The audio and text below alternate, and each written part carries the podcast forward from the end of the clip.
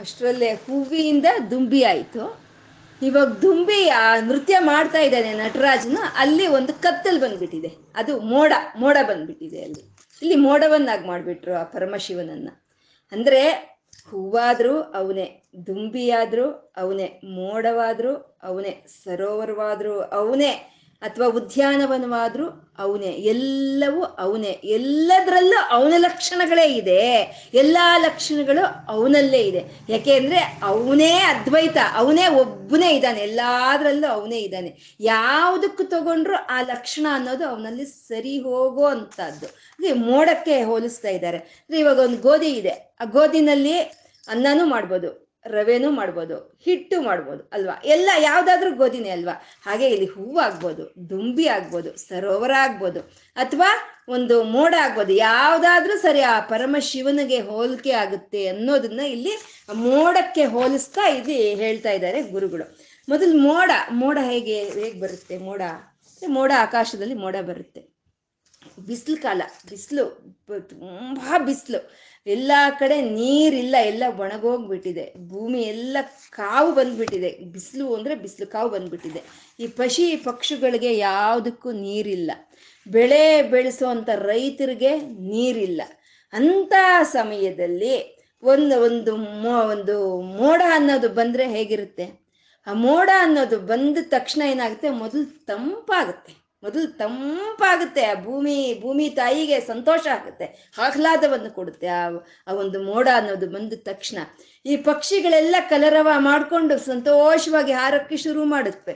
ಈ ಹಸು, ಕರು ಎಲ್ಲ ಅಂಬಾ ಅಂತ ಮೇಲೆ ನೋಡಿ ಸ್ವಾಗತ ಹೇಳುತ್ತೆ ಆ ಒಂದು ಮೋಡಕ್ಕೆ. ಮತ್ತೆ ಈ ರೈತರು ಸಂತೋಷದಿಂದ ನೋಡ್ತಾ ಕೈ ಮೇ, ತಲೆ, ಕಲ್, ಕಣ್ಣು ಮೇಲೆ ತಲೆ ಕೈ ಇಟ್ಕೊಂಡು ನೋಡ್ತಾ ಇರೋ ರೈತರಿಗೆಲ್ಲ ಸಂತೋಷ ಆಗುತ್ತೆ.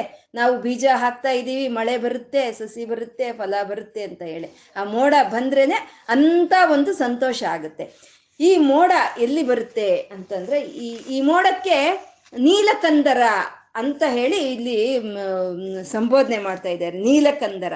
ನೀಲಕಂದರ ನೀಲ ಅಂತಂದ್ರೆ ಕಪ್ಪು ಬಣ್ಣ ಅಂತ. ಕಂದರ ಅಂದ್ರೆ ಕಂ ಧರ ಕಮ್ ಅಂದ್ರೆ ಜಲ. ದರ ಅಂದ್ರೆ ಜಲವನ್ನು ಧರಿಸಿರೋದು. ಯಾವ್ದು ಜಲವನ್ನು ಧರಿಸಿರೋದು? ಮೋಡ. ಅದಕ್ಕೆ ನೀಲಕಂದರ ಅಂದ್ರೆ ಮೋಡಕ್ಕೆ ಹೇಳ್ತಾ ಇದ್ದಾರೆ. ನೀಲಕಂದರ ಮತ್ತೆ ನೀಲಕಂದರ ಅಂದ್ರೆ ನೀಲಿ ಕಂಠ ಇರೋ ಅಂತ ನೀಲಕಂಠನ ಅವನು ನೀಲಕಂದರ್ನೇ ಅಲ್ವಾ ಅವನು? ಆ ನೀಲಕಂದರ ಅನ್ನೋದು ಇಬ್ರಿಗೂ ಇಲ್ಲಿ ಸರಿ ಹೋಗ್ತಾ ಇರೋ ಅಂತದ್ದು ಹಾಗೆ ನೀಲ ಆ ನೀಲಕಂದರ ಆ ಮೋಡ ಎಲ್ಲಿ ಬರುತ್ತೆ ಅಂತಂದ್ರೆ ಅದು ಆಕಾಶದಲ್ಲಿ ಬರುತ್ತೆ.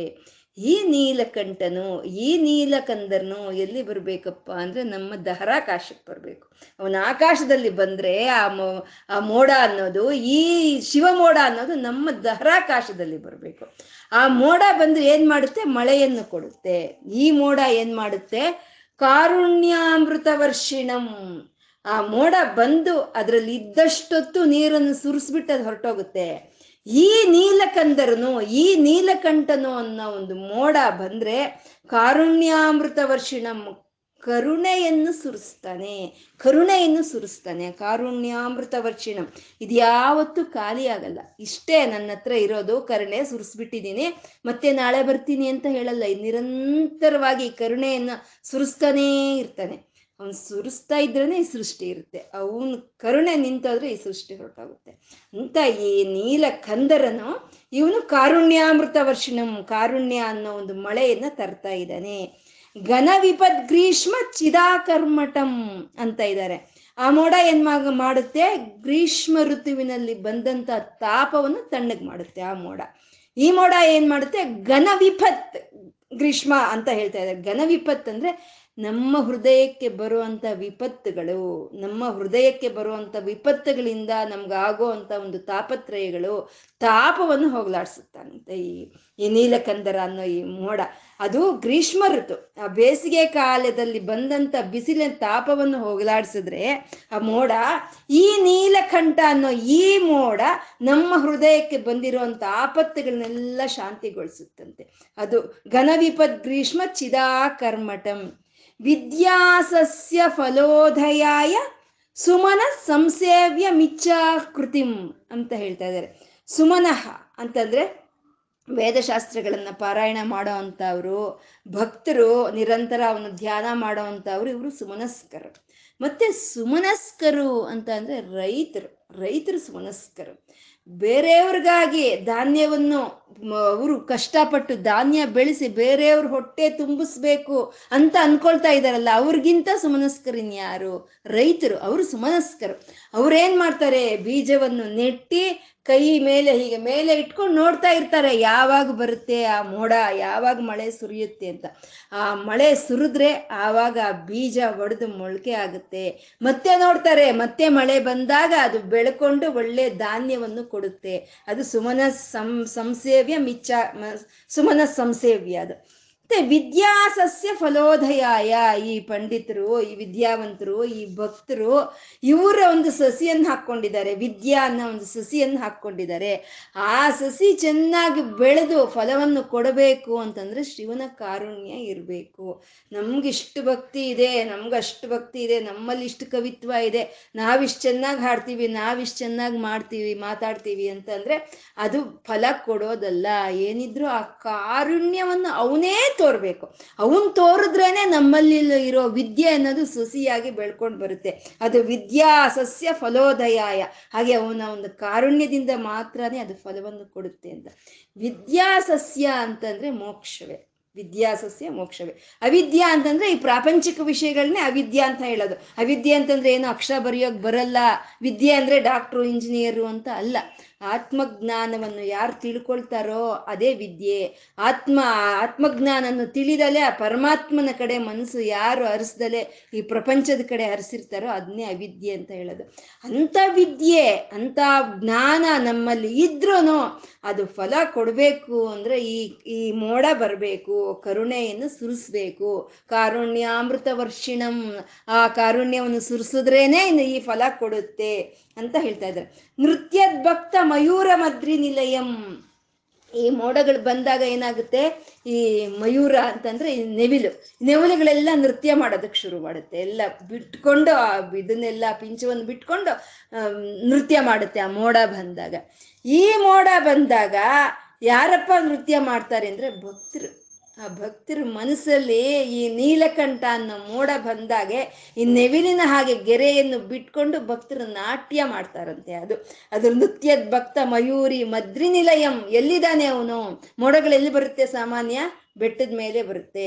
ಅದ್ರಿ ನಿಲಯಂ ಎಲ್ಲಿದ್ದಾನೆ ಅಂದ್ರೆ ಶ್ರೀಶೈಲದ ಬೆಟ್ಟದ ಮೇಲೆ ಗುರುಗಳಿಗೆ ಕಾಣಿಸ್ತಾ ಇದ್ದಾರೆ. ಅದು ಅದ್ರಿ ನಿಲಯಂ ಅಂತ ಹೇಳ್ತಾ ಇದ್ದಾರೆ. ಅಂದ್ರೆ ಇದ್ರೆ ಕೈಲಾಸದ ಮೇಲೆ ಇರ್ತಾನೆ, ಇಲ್ಲ ಅಂದ್ರೆ ಶ್ರೀಶೈಲದ ಮೇಲೆ ಇರ್ತಾನೆ ಅಂತ ಗುರುಗಳ ಒಂದು ಅಭಿಪ್ರಾಯ ಇಲ್ಲಿ. ಅದ್ರಿ ನಿಲಯಂ ಚಂಚ ಜಟಾಮಂಡಲಂ ಏನು ಕವಿತ್ವ ರೀ, ಏನು ಕವಿತ್ವ? ಚಂಚ ಜಟಾಮಂಡಲಂ ಆ ಮೋಡಗಳಲ್ಲಿ ಒಂದು ಮಿಂಚು ಅನ್ನೋದು ಬರುತ್ತೆ, ಒಂದು ಬಳ್ಳಿ ಬರುತ್ತೆ, ಮಿಂಚಿನ ಬಳ್ಳಿ ಬರುತ್ತೆ. ಅದು ಹೇಗಿರುತ್ತೆ? ಹೇಗೇಗೋ ಹೇಗೇಗೋ ಇರ್ತದೆ. ಸ್ಟ್ರೈಟ್ ಲೈನ್ ಆಗಿರಲ್ವಾ? ಅದೇ ಆ ಪರಮಶಿವನ ಜಟಾಜೂಟಗಳು ಹೇಗಿದೆ? ಅವನು ಹಾಗೆ ಇದೆ ಹೆಂಗೆಂಗೋ ಸೊಂಟ ಸೊಟ್ಟ ಇದೆ. ಅವು ಪ್ರಕಾಶಿಸ್ತಾ ಇದೆ. ಪರಮಾತ್ಮನ ಪ್ರತಿಯೊಂದು ಅಂಗವು ಚೈತನ್ಯ ಸ್ವರೂಪವೇ ಅಲ್ವಾ? ಪ್ರತಿಯೊಂದು ಶರೀರ ಭಾಗವೂ ಅಲ್ಲಿ ಚೈತನ್ಯವನ್ನು ಇರುತ್ತೆ ಆ ಜಟ ಜೂಟಗಳು ಪ್ರಕಾಶಿಸ್ತಾ ಇದೆ. ಒಂದು ಮಿಂಚಿನ ಬಳ್ಳಿಯ ಹಾಗೆ ಪ್ರಕಾಶಿಸ್ತಾ ಇದೆ. ಮೋಡ ಬಂದಾಗ ಹೇಗೆ ಮಿಂಚು ಬರುತ್ತೋ ಹಾಗೆ ಈ ನೀಲಕಂಠ ಅನ್ನೋ ಮೋಡ ಒಂದು ಜಟೆ ಜೂಟಗಳು ಆ ರೀತಿ ಒಂದು ಮಿಂಚನ್ನು ಕೊಡ್ತಾ ಇದೆ. ಚಂಚ ಜಟಾ ಮಂಡಲಂ ಶಂಭೋ ವಾಂಚತಿ ಶಂಭೋ ವಾಂಚತಿ ನೀಲಕಂದರ ಸದಾ ತ್ವಾಮೇ ಮನಶ್ಚಾತಕಃ. ಹಾಗೆ ಆ ಮೋಡ ಅಲ್ಲಿ ಬರಲಿ ಅಂತ ರೈತರು, ಪಶುಪಕ್ಷಾದಿಗಳು, ಭೂಮಿ ತಾಯಿ ಹೇಗೆ ನೋಡುತ್ತೋ ಹಾಗೆ ಶಂಭೋ, ನಿನ್ನ ಭಕ್ತನಾದ ನಾನು ವಾಂಚಿಸ್ತಾ ಇದ್ದೀನಿ, ನೀಲಕಂದರನೇ ಸದಾ ತ್ವಾಮೆ, ಸದಾ ನನ್ನ ಮನಸ್ಸಿನೊಳಕ್ಕೆ ಬಾ ನೀನು ಅಂತ ನಾನು ಜಾತಕ ಪಕ್ಷಿಯಾಗೆ ಕಾದಿದ್ದೀನಿ. ಅಂತ ಹೇಳ್ತಾ ಇದ್ದಾರೆ. ಆ ಒಂದು ಕಾರುಣ್ಯವನ್ನು ಸುರಿಸೋ ಅಂತ ಓ ಕರಿ ಮೋಡವೇ, ಓ ನೀಲಕಂದರ್ನೇ, ಓ ನೀಲಕಂಠನೇ ನನ್ನ ಹೃದಯಕ್ಕೆ ನೀನು ಬಾ, ಯಾವಾಗ ಬರ್ತೀಯ ನೀನು ಅಂತ ನಾನು ಜಾತಕ ಪಕ್ಷಿಯಾಗೆ ನೋಡ್ತಾ ಇದ್ದೀನಿ ಅಂತ ಇಲ್ಲಿ ಗುರುಗಳು ಹೇಳ್ತಾ ಇದ್ದಾರೆ. ಜಾತಕ ಪಕ್ಷಿ ಅಂತಂದ್ರೆ ಅದಕ್ಕೊಂದು ಲಕ್ಷಣ ಇರುತ್ತೆ. ಆ ಜಾತಕ ಪಕ್ಷಿ ಯಾವಾಗ್ಲೂ ತಲೆ ಮೇಲೆತ್ತಿ, ಬಾಯಿ ಮೇಲೆತ್ತಿ, ಆ ಮೋಡದ ನೀರು ಬಂದಾಗ ಅದನ್ನ ಕುಡಿಯೋದಕ್ಕಾದಿರುತ್ತೆ ಜಾತಕ ಪಕ್ಷಿ. ಆ ಮೋಡದಿಂದ ಬಂದಿದ್ದ ನೀರನ್ನು ಅದು ನೇರವಾಗಿ ಕುಡಿಯುತ್ತೆ ಹೊರತು ಅದೇನಾದ್ರೂ ಭೂಮಿ ಸ್ಪರ್ಶ ಮಾಡಿದ್ರೆ ಅದು ಕುಡಿಯಲ್ಲ. ಯಾಕಷ್ಟು ಕಷ್ಟಪಡ್ತೀಯ? ತಲೆ ಎತ್ಕೊಂಡು ಯಾವಾಗ್ಲೂ ಬರುತ್ತೆ ಮೋಡ. ನದಿಗಳು, ಇಷ್ಟು ಚೆನ್ನಾಗಿ ನದಿಗಳಿದೆ, ಈ ಭೂಮಿ ಮೇಲೆ ಬಾ, ಬಂದು ಕುಡಿ. ಅಂದ್ರೆ ನಾನು ಕುಡಿಯಲ್ಲ ಅನ್ನತ್ತೆ ಅದ್ರ ನಿಯಮ ಅದ್ರದ್ದು ಅಷ್ಟೇ. ನಾನು ಕುಡಿದ್ರೆ ಆ ಮೋಡದಿಂದ ಬಂದಿದ್ದ ನೀರೇ ಕುಡಿತೀನಿ. ಅಂತ ಹೇಳಿ ಅದು ಭೂಮಿ ಕಡೆ ನೋಡ್ತಾ ಇರಲ್ಲ. ಯಾವಾಗ್ಲೂ ಮೇಲೆ, ತಲೆ ಮೇಲೆತ್ತಿ, ಬಾಯಿ ಮೇಲೆತ್ತಿ ಅದು ನೋಡ್ತಾ ಇರ್ತಂತೆ ಜಾತಕ ಪಕ್ಷಿ. ಯಾವಾಗ ಮೋಡ ಬರುತ್ತೆ, ಯಾವಾಗ ನೀರು ಬರುತ್ತೆ ಅಂತ. ಅಂದ್ರೆ ಅಕಸ್ಮಾತ್ ಮೋಡ ಬರಲಿಲ್ಲ, ನೀರು ಬರಲಿಲ್ಲ, ಮಳೆ ಬರಲಿಲ್ಲ ಅಂದ್ರೆ ಏನ್ ಮಾಡ್ತೀಯ? ಅಂದ್ರೆ ಮಳೆ ಬರಲಿಲ್ಲ, ನೀರು ಬರಲಿಲ್ಲ ಅಂದ್ರೆ ಸತ್ತೋಗ್ತೀನಿ ಅಷ್ಟೇ, ಈ ನೀರು ಕುಡಿಯಲ್ಲ ಅಂತ ಹೇಳುತ್ತಂತೆ. ಹಾಗೆ ಭಕ್ತರಾದವರು ತಲೆ ಬಗ್ಗಿಸಿ ಕೆಳಗೆ ಈ ಭೂಮಿ ಮೇಲೆ ಇರುವಂತ ಐಶ್ವರ್ಯಗಳನ್ನು ನೋಡಬಾರ್ದು. ತಲೆ ಎತ್ತಿ ಆ ಪರಮಾತ್ಮನಿಗಾಗೆ ನೋಡ್ಬೇಕು. ಆ ಕಾರುಣ್ಯಾಮೃತವನ್ನು ಸುರಿಸೋ ಅಂತ ಆ ಕರಿ ಮೇಡ ಮೋಡವಾಗಿರೋ ಅಂತ ಒಂದು, ಆ ಇದನ್ನೇ ನೋಡ್ಬೇಕು ಅಂತ ಇಲ್ಲಿ ಗುರುಗಳು ಹೇಳ್ತಾ ಇದ್ದಾರೆ. ಇಲ್ಲಿ ಇನ್ನೊಂದು ವಿಷಯ ಹೇಳಿದ್ರು. ನಿಚ್ಚಾಕೃತಿಂ ಅಂತ ಹೇಳಿದ್ರು. ಆ ಒಂದು ಮೋಡಗಳು ಇಚ್ಛಾಕೃತಿ. ನಾವು ನೋಡಿರ್ತೀವಿ ಅಲ್ವಾ ನಾವು ಆ ಮೋಡಗಳು ಹೇಗಿರುತ್ತೆ, ಯಾವ್ಯಾವುದೋ ಆಕೃತಿಯಲ್ಲಿರುತ್ತೆ. ರಾಮನ ಭಕ್ತರಿಗೆ ಆ ಕೋದಂಡವನ್ನು ಹಿಡ್ಕೊಂಡಿರೋ ರಾಮನ ಥರನೇ ಕಾಣಿಸುತ್ತೆ ಆ ಮೋಡ. ಆ ಕೃಷ್ಣನ ಭಕ್ತರಿಗೆ ಆ ಪಿಳ್ಳನ ಗೋವಿ ಹಿಡ್ಕೊಂಡಿರೋ ಕೃಷ್ಣನ್ ಥರನೇ ಕಾಣಿಸುತ್ತೆ. ಆ ಲಲಿತೆ ಭಕ್ತರಿಗೆ ಆ ಇಕ್ಷು ಕೋದಂಡವನ್ನು ಇಟ್ಕೊಂಡಿರೋ ಲಲಿತೆ ಹಾಗೆ ಕಾಣಿಸುತ್ತೆ. ಇನ್ನು ಈ ಕ್ರೈಮ್ ಸ್ಟೋರಿ ಎಲ್ಲ ಟಿ ವಿನಲ್ಲಿ ಏನಾದರೂ ನೋಡಿ ಅವಾಗ ತಾನೇ ಮಾಡಿ ಮೇಲೆ ಹೋಗೋರ್ಗೆ ಏನೋ ಕಳ್ಳರು ಓಡಾಡ್ತಾ, ಓಡೋಗ್ತಾ ಇರೋ ಹಂಗೆ ಪೊಲೀಸ್ ಹೋಗ್ತಾ ಇರೋ ಹಂಗೆ ಕಾಣಿಸುತ್ತೆ ಅಲ್ವಾ? ಈ ಮೃಗಗಳಂದ್ರೆ ಆಸೆ ಇರುವಂಥವ್ರಿಗೆ ಜಿಂಕೆ ಹೊಡೆದಂಗೆ ಹೇಗೆ? ಅಂದ್ರೆ ಇಚ್ಛಾ ಕೃತಿಂ ನಾವು ಯಾವ ರೀತಿ ಇಷ್ಟಪಡ್ತೀವೋ ಆ ರೀತಿ ಅದು ಕಾಣಿಸುತ್ತೆ. ಹಾಗೆ ನಾವು ಆ ಪರಮಾತ್ಮನನ್ನ ರಾಮನಾಗಿ ಇಷ್ಟಪಟ್ರೆ ಅವನು ರಾಮನಾಗಿ ಬರ್ತಾನೆ. ನಾವು ಪರಮಾತ್ಮನ ಕೃಷ್ಣನಾಗಿ ಇಷ್ಟಪಟ್ರೆ ಕೃಷ್ಣನಾಗಿ ಬರ್ತಾನೆ. ಲಲಿತೆ ಅಂದ್ರೆ ಲಲಿತೆಯಾಗಿ ಬರ್ತಾನೆ. ವಿಷ್ಣು ಅಂದ್ರೆ ವಿಷ್ಣುವಾಗಿ ಬರ್ತಾನೆ. ನಾವು ಯಾವ ರೀತಿ ಅವನು ಭಾವಿಸ್ತೀವೋ ಆ ರೀತಿ ಬರ್ತಾನೆ ಅವನು. ಅದು ಇಚ್ಛಾ ಕೃತಿಂ ಅಂತ. ಮತ್ತೆ ಅವನು ಸ್ವಇಚ್ಛೆಯಿಂದ ಬರ್ತಾನೆ. ಅದು ಇಚ್ಛಾಕೃತಿಂ ಅಂತ. ಹಾಗೆ ಪರಮಾತ್ಮ ಇಚ್ಛಾಕೃತಿಂ, ನನ್ನ ಒಂದು ಮನಸ್ಸಿಗೆ ನೀನು ಯಾವಾಗ ನನ್ನ ಮನಸ್ಸಿನೊಳಕ್ಕೆ ನೀನು ಮೋಡವಾಗಿ ಬರ್ತೀಯ, ಬಂದು ನಿನ್ನ ಕಾರುಣ್ಯವನ್ನು ನಿನ್ನ ಮೇಲೆ ಸುರಿಸ್ತೀಯ ಅಂತ ಹೇಳಿ ನಾನು ಜಾತಕ ಪಕ್ಷಿಯ ಹಾಗೆ ನೋಡ್ತಾ ಇದ್ದೀನಿ ಅಂತ ಗುರುಗಳು ಇಲ್ಲಿ ಅವನು ಕೇಳ್ಕೊಳ್ತಾ ಇದ್ದಾರೆ. ಎಂಥ ಒಂದು ಕವಿತ್ವ, ಎಂಥ ಒಂದು ಹೋಲಿಕೆ ಅಲ್ವಾ? ನಾವು ನಮ್ಮ ಮನಸ್ಸು, ನಮ್ಮ ಜ್ಞಾನ ಪದ್ಮ ಅನ್ನೋ ನಮ್ಮ ಮನಸ್ಸಿನೊಳಕ್ಕೆ ಬಾ, ದುಂಬಿಯ ಹಾಗೆ ಬಾ, ಓ ಮಲ್ಲಿಕಾರ್ಜುನನೇ, ಬಂದು ಇಲ್ಲಿ ನೃತ್ಯ ಮಾಡು. ನನ್ನ ಹೃದಯ ಅನ್ನೋ ಒಂದು ಈ ಪದ್ಮದಲ್ಲಿ ಇರುವಂತ ಜ್ಞಾನವನ್ನು ನಿನ್ಗೆ ಸಮರ್ಪಣೆ, ಅದು ನೀನೇ ಸ್ವೀಕಾರ ಮಾಡು. ನೀನ್ ಬಂದು ನನ್ನ ಮನಸ್ಸಿನೊಳಗೆ ನೃತ್ಯ ಮಾಡು ಅಂತ ಕೇಳ್ಬೇಕು. ಇಲ್ಲ, ನಮ್ಮ ಮನಸ್ಸು ಇನ್ನು ಜ್ಞಾನದಿಂದ ಕೂಡಿಲ್ಲ, ಇನ್ನು ಪದ್ಮವಾಗಿಲ್ಲ, ಇನ್ನು ವಿಕಸನೆ ಆಗಿಲ್ಲ, ಇನ್ನು ಮೊಗ್ಗಾಗೆ ಇದೆ ಅಂದ್ರೆ ಕಾರುಣ್ಯಾಮೃತ ವರ್ಷಿಣಂ ಮೋಡವಾಗಿ ಬಾ, ನನ್ನ ನನ್ನ ಹೃದಯದೊಳಕ್ಕೆ ಬಂದು ನಿನ್ನ ಕಾರುಣ್ಯವನ್ನು ಸುರಿಸಿ, ನನ್ನ ಹೃದಯ ಪದ್ಮ ಅರಳೋ ಹಂಗೆ ಮಾಡಿ, ಅಲ್ಲಿ ನೀನು ದುಂಬಿಯಾಗಿ ನೃತ್ಯ ಮಾಡು ಅಂತ ಎಲ್ಲವನ್ನು ಅವನಿಗೆ ಅರ್ಪಣೆ ಮಾಡ್ತಾ ನಾವು. ಅವನ್ನ ನಮ್ಮ ಹೃದಯಕ್ಕೆ ಕರಿತಾ ಧ್ಯಾನಿಸ್ತಾ ನಾವು. ಇವತ್ತು ಏನು ಹೇಳ್ಕೊಂಡಿದ್ದೀವೋ ಅದು ಶ್ರೀಶೈಲ ಮಲ್ಲಿಕಾರ್ಜುನ ಬ್ರಹ್ಮರಾಂಬಕರಿಗೆ ಸಮರ್ಪಣೆ ಮಾಡ್ಕೊಳ್ಳೋಣ. ನನ್ನ ಈ ನಮಸ್ಕಾರವನ್ನು ನೀನು ಸ್ವೀಕಾರ ಮಾಡು ತಂದೆ ಸಾಂಬ ಸದಾಶಿವನೇ ಅಂತ ಅವ್ನು ಕೇಳ್ಕೊಳ್ತಾ ಸರ್ವಂ ಶ್ರೀ ಲಲಿತಾರ್ಪಣಮಸ್ತು. ಓಂ ನಮ ಶಿವಾಯ. ಓಂ ನಮ ಶಿವಾಯ. ಓಂ ನಮ ಶಿವಾಯ.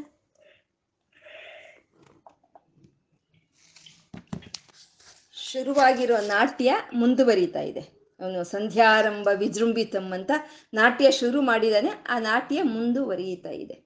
ಹಿಂದಿನ ಶ್ಲೋಕದಲ್ಲಿ ಅವನನ್ನ ಮಲ್ಲಿಗೆ ಹೂವಕ್ಕೆ ಹೋಲಿಸಿದ್ರು. ಈ ಶ್ಲೋಕದಲ್ಲಿ ಆಗಲೇ ದುಂಬಿ ದುಂಬಿಯಾಗಿ ಹೋಲಿಸ್ತಾ ಇದೆ ಅಲ್ಲಿ ಹೂವಾಗಿತ್ತು ಇಲ್ಲಿ ದುಂಬಿಯಾಗಿ. ಅಂದ್ರೆ ಹೂವಾದ್ರೂ ಅವನೇ ದುಂಬಿ ಆದ್ರೂ ಅವನೇ ಅಂತ. ಅವನು ದುಂಬಿಯಾದ, ದುಂಬಿ, ಅವನು ಮಲ್ಲಿಗೆ ಆಗಿ ಇದ್ದಾಗ ಅಮ್ಮ ಭ್ರಮರಾಂಬಿಕೆ ಅವಳು ದುಂಬಿ ಆದ್ಲು ಇವನು ಇಲ್ಲಿ ದುಂಬಿ ಆದಾಗ ಅವಳು ಹೂವಿನ ಗೊಂಚಲಾಗೆ, ಒಂದು ಬೊಕೆ ಅಂತೀವಲ್ವಾ, ಹಾಗೆ ಹೂವಿನ ಗೊಂಚಲಾಗಿ, ಹಾಗೆ ಸರ್ವ ಮಂಗಳೇ ಆಗಿ ಕೂತಿದ್ದಾಳಂತೆ ಅವಳು, ಆ ಹೂವಿನ ಗೊಂಚಲಾಗಿ. ಯಾಕೆಂದ್ರೆ ಅವಳು ಸದಾ ಶಿವಪತಿ ಊರತೆ ಅಲ್ವಾ? ಅವ್ರಿಗೆ ಸಾಮರಸ್ಯ, ನಾಮ, ರೂಪ ಗುಣ, ಅಧಿಷ್ಠಾನ, ಅನುಷ್ಠಾನ ಎಲ್ಲ ವಿಧದಲ್ಲಿ ಸಾಮರಸ್ಯ ಇರುತ್ತೆ. ಅವನು ಯಾವಾಗ ದುಂಬಿ ಆದ್ನೋ, ಆವಾಗ ಇವಳು ಒಂದು ಒಂದು ಹೂವಿನ ಗೊಂಚಲ ಹಾದ್ಲಂತೆ ಹೂವಿನ ಗೊಂಚಲು. ಅದೇ, ಯಾವ್ದ ಹೂವಿನ ಗೊಂಚಲು ಅಂದ್ರೆ ಅವಳು ಕಳಾವತಿ, ಕಳಾನಿಧಿ ಅಂತ ಹೇಳ್ಕೊಂಡಿದೀವಲ್ವಾ ಹಾಗೆ ಅರವತ್ನಾಲ್ಕು ಕಲೆಗಳಲ್ಲೂ ಸೇರಿರೋ ಅಂತದ್ದು ಅರವತ್ನಾಲ್ಕು ಕಲೆಗಳಲ್ಲಿ ಒಂದ್ ಕಲೆ ಅಲ್ಲ ಅವಳು. ಅರವತ್ನಾಲ್ಕು ಕಲೆಗಳಲ್ಲಿ ತುಂಬಿಕೊಂಡಿರೋ ಅಂತ ಅಮ್ಮ ಅವಳು ಹೇಗಿರ್ತಾಳೆ ಅಂದ್ರೆ, ಅಗರ್ವ ಸರ್ವ ಮಂಗಳ, ಕಳಾ ಕದಂಬ ಮಂಜರಿ ರಸ ಪ್ರವಾಹ ಮಾಧುರಿ, ವಿಜೃಂಭಣ ಮಧುವ್ರತಂ, ಅಗರ್ವ ಸರ್ವ ಮಂಗಳ, ಅವಳು ಸರ್ವ ಮಂಗಳಳು ಅವಳ ಹೆಸರು ಹೇಳ್ಕೊಂಡ್ರೇನೆ ನಮ್ಗೆ ಮಂಗಳ ಉಂಟಾಗುತ್ತೆ. ಅವಳು ನೆನೆಸ್ಕೊಂಡ್ರೇನೆ ಅವಳಿಗೆ ನಮ್ಮ ಮನಸ್ಸು ಮಂಗಳವಾಗುತ್ತೆ. ಅಂತ ಸರ್ವ ಮಂಗಳಳು ಅವಳು ಅಗರ್ವ ಅಂತಂದ್ರೆ ಯಾವುದು ದೋಷಗಳಿಲ್ದಲೇ ಇರೋ ಅಂತ ಅವಳು. ಅವಳ ಗೌರಿ ದೇವಿ ಅವಳು ಸರ್ವ ಮಂಗಳ. ಕಳಾ ಕದಂಬ ಮಂಜರಿ ಕಳಾ ಕದಂಬ ಮಂಜರಿ ಅಂದ್ರೆ ಅರವತ್ನಾಲ್ಕು ಕಲೆಗಳು ಸೇರಿರೋ ಒಂದು ಗೊಂಚಲು, ಹೂವಿನ ಗೊಂಚಲು ಅವಳು ಅಂತ. ಅದು ರಸ ಪ್ರವಾಹ ಮಾಧುರಿ. ಅದರಲ್ಲಿ ಆ ರಸ ಅನ್ನೋದು ಪ್ರವಾಹವಾಗಿ ಬರ್ತಾ ಇದೆ ಆ ಗೊಂಚಲಲ್ಲಿ. ಆ ಒಂದು ಹೂವಿನ ಗೊಂಚಲಾಗಿರೋ ಅಮ್ಮನಲ್ಲಿ ಆ ಒಂದು ಅರವತ್ನಾಲ್ಕು ಕಲೆಗಳ ಸೇರ್ಕೊಂಡು ಸಮೂಹವಾಗಿರೋ ಆ ಗೊಂಚಲಿನಲ್ಲಿ ರಸ ಅನ್ನೋದು ಪ್ರವಾಹವಾಗಿ ಬರ್ತಾ ಇದ್ರೆ ಅದನ್ನ ವಿಜೃಂಭಣಾ ಮಧುವ್ರತಂ. ಅಂದ್ರೆ ವಿಜೃಂಭಣೆಯಿಂದ ಆ ಒಂದು ದುಂಬಿ ಅನ್ನೋದು ಅದು ಅಲ್ಲಿ ಬರ್ತಾ ಇದೆಯಂತೆ ಅದು. ಇಲ್ಲಿ ದುಂಬಿ ಅಂತ ಹೇಳ್ತಾ ಇರೋದು ಮಲ್ಲಿಕಾರ್ಜುನನ್ಗೆ ದುಂಬಿ ಅಂತ ಇಲ್ಲಿ ಹೇಗೆ ಹೋಲಿಕೆ ಮಾಡ್ತಾ ಇದ್ದಾರೆ. ಮತ್ತೆ ದುಂಬಿಗೂ ಮಲ್ಲಿಕಾರ್ಜುನನ್ಗೂ ಯಾವ ರೀತಿ ಸಾಮರಸ್ಯಗಳು ಇರುತ್ತೆ ಅನ್ನೋದು ಒಂದು ಹೇಗೆ, ಯಾವ ರೀತಿ ಒಂದು, ಒಂದಕ್ಕೊಂದು ಲಕ್ಷಣಗಳು ಅಲ್ಲಿ ಒಂದೇ ರೀತಿ ಇದೆ ಅನ್ನೋದನ್ನು ಇಲ್ಲಿ ಹೇಳ್ತಾ ಇದ್ದಾರೆ. ಮೊದಲು ದುಂಬಿ ಲಕ್ಷಣಗಳು ಏನು ಅಂತ ನಾವು ನೋಡ್ಕೊಳ್ಳೋಣ. ಭೃಂಗೀಚ ನಟನೋತ್ಕಟಃ. ಭೃಂಗೀಚ, ಭೃಂಗಿ ಅಂತಂದ್ರೆ ಹೆಣ್ಣು ದುಂಬಿಯನ್ನ ಭೃಂಗಿ ಅಂತಾರೆ. ಗಂಡು ದುಂಬಿಯನ್ನ ಭೃಂಗ ಅಂತ ಹೇಳ್ತಾರೆ. ಆ ಭೃಂಗ ಇವಾಗ ಗಂಡು ದುಂಬ ಗಂಡು ದುಂಬಿ ಅಲ್ವಾ? ಮಲ್ಲಿಕಾರ್ಜುನ ಅಲ್ವಾ? ಆ ಗಂಡು ದುಂಬಿ ನಾಟ್ಯ ಮಾಡಬೇಕು ಅಂತಂದ್ರೆ ಆ ಹೆಣ್ಣು ದುಂಬಿ ಕೇಳ್ಬೇಕಂತೆ, ಇಚ್ಛೆ ಪಡ್ಬೇಕಂತೆ. ಅದು ಭೃಂಗೀಚ.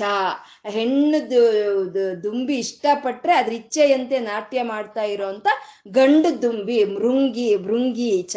ಭೃಂಗೀಚ ನಟನೋತ್ಕಟಕ ನಟನೋತ್ಕಟ ಹೆಣ್ಣಿನ ಒಂದು ಆಸೆಯ ಮೇರೆಗೆ ನಾಟ್ಯ ಮಾಡ್ತಾ ಇದೆ ಅಂತ. ಕರಿಮದ ಗ್ರಾಹಿ ಅಂತ ಇದ್ದಾರೆ ಅಂದ್ರೆ ಈ ಆನೆಯ ಒಂದು ಕೆನ್ನೆಯ ಭಾಗದಲ್ಲಿ ಒಂದು ಜಲ ಸೋರ್ತಾ ಇರುತ್ತೆ. ನಾವು ಎಲ್ಲಾದ್ರೂ ಈ ದೇವಸ್ಥಾನಗಳಲ್ಲಿ ಇರುತ್ತೆ ಆನೆಗಳು, ನಾವು ಗಮನಿಸಿರ್ಬೋದು. ಈ ಒಂದು ರಸ ಅನ್ನೋದು ಒಂದು ಮದ ಅಂತಾರೆ ಅದನ್ನ ಮದ ಜಲ ಅನ್ನೋದು ಇಲ್ಲಿ ಕೆನ್ನೆಯ ಮೇಲೆ ಅದು ಸೋರ್ತಾ ಇರುತ್ತೆ. ಅದ್ರ ಸುತ್ತ ಒಂದು ದುಂಬಿಗಳು ಓಡಾಡ್ತಾ ಇರುತ್ತೆ. ಅಂದ್ರೆ ಆ ಮದವನ್ನ ಈ ದುಂಬಿಗಳಿಗೆ ತುಂಬಾ ಇಷ್ಟ ಆಗಿರೋಂಥದ್ದು ಆ ಮದವನ್ನ ಇವು ಹೀರ್ಕೊಳ್ಳುತ್ತವೆ ಅದು ಕರಿಮದ ಗ್ರಾಹಿ ಅಂತ ಹೇಳ್ತಾ ಇದ್ದಾರೆ ಸ್ಫುರನ್ಮಾದವಾಹ್ಲಾದೋ ಅಂತ. ಸ್ಫುರನ್ಮಾದವಾಹ್ಲಾದೋ ಅಂತಂದ್ರೆ ವಸಂತ ಕಾಲದಲ್ಲಿ ಇರೋ ತಿಂಗಳು ಎರಡು ತಿಂಗಳು. ಚೈತ್ರ ಮತ್ತು ವೈಶಾಖ. ಚೈತ್ರ ಮಾಸವನ್ನ ಮಧುಮಾಸ ಅಂತ ಹೇಳ್ತಾರೆ. ವೈಶಾಖ ಮಾಸವನ್ನ ಮಾಧವ ಮಾಸ ಅಂತ ಹೇಳ್ತಾರೆ. ಇಲ್ಲಿ ಸ್ಫುರನ್ ಮಾಧವಾಹ್ಲಾದೋ ಅಂತಂದ್ರೆ ವಸಂತ ಋತು ಅಂದ್ರೆ ಆ ದುಂಬಿಗೆ ಇಷ್ಟ, ಆಹ್ಲಾದಕರ ಅಂತ. ಯಾಕೆಂದ್ರೆ ಹೊಸ ಹೊಸ ಹೂ ಬರುತ್ತೆ, ಹೊಸ ಹೊಸ ಮೊಗ್ಗು ಬರುತ್ತೆ ತನಿಯಾದಂಥ ಮಕರಂದ ಅಲ್ಲಿರುತ್ತೆ. ಹಾಗಾಗಿ ಇದಕ್ಕೆ ವಸಂತ ಕಾಲ ಅಂದ್ರೆ ಇಷ್ಟ ಅಂತ ಸ್ಫುರನ್ ಮಾಧವಾಹ್ಲಾದು ಅಂತ ಹೇಳಿದ್ರು. ನಾದ ಇತ್ತು. ಅದ್ರ ಅದು ನಾಡವಾಗ ಅದ್ರಲ್ಲಿ ಒಂದು ನಾದ ಇರುತ್ತೆ ಅಂತ ಒಂದು ನಾದ ಇರುತ್ತೆ ಅಲ್ವಾ? ಅದು ನಾದ ಇತ್ತು. ಮಹಾಸಿತ ವಪುಹು ಅಂದ್ರೆ ಮಹಾ ಅಸಿತ ವಪುಹು ಅಸಿತ ವಪುಹು ಅಂತಂದ್ರೆ ಕಪ್ಪಗಿದೆ ಅಂತ. ಆ ದುಂಬಿ ಹೇಗಿರುತ್ತೆ ಶರೀರ?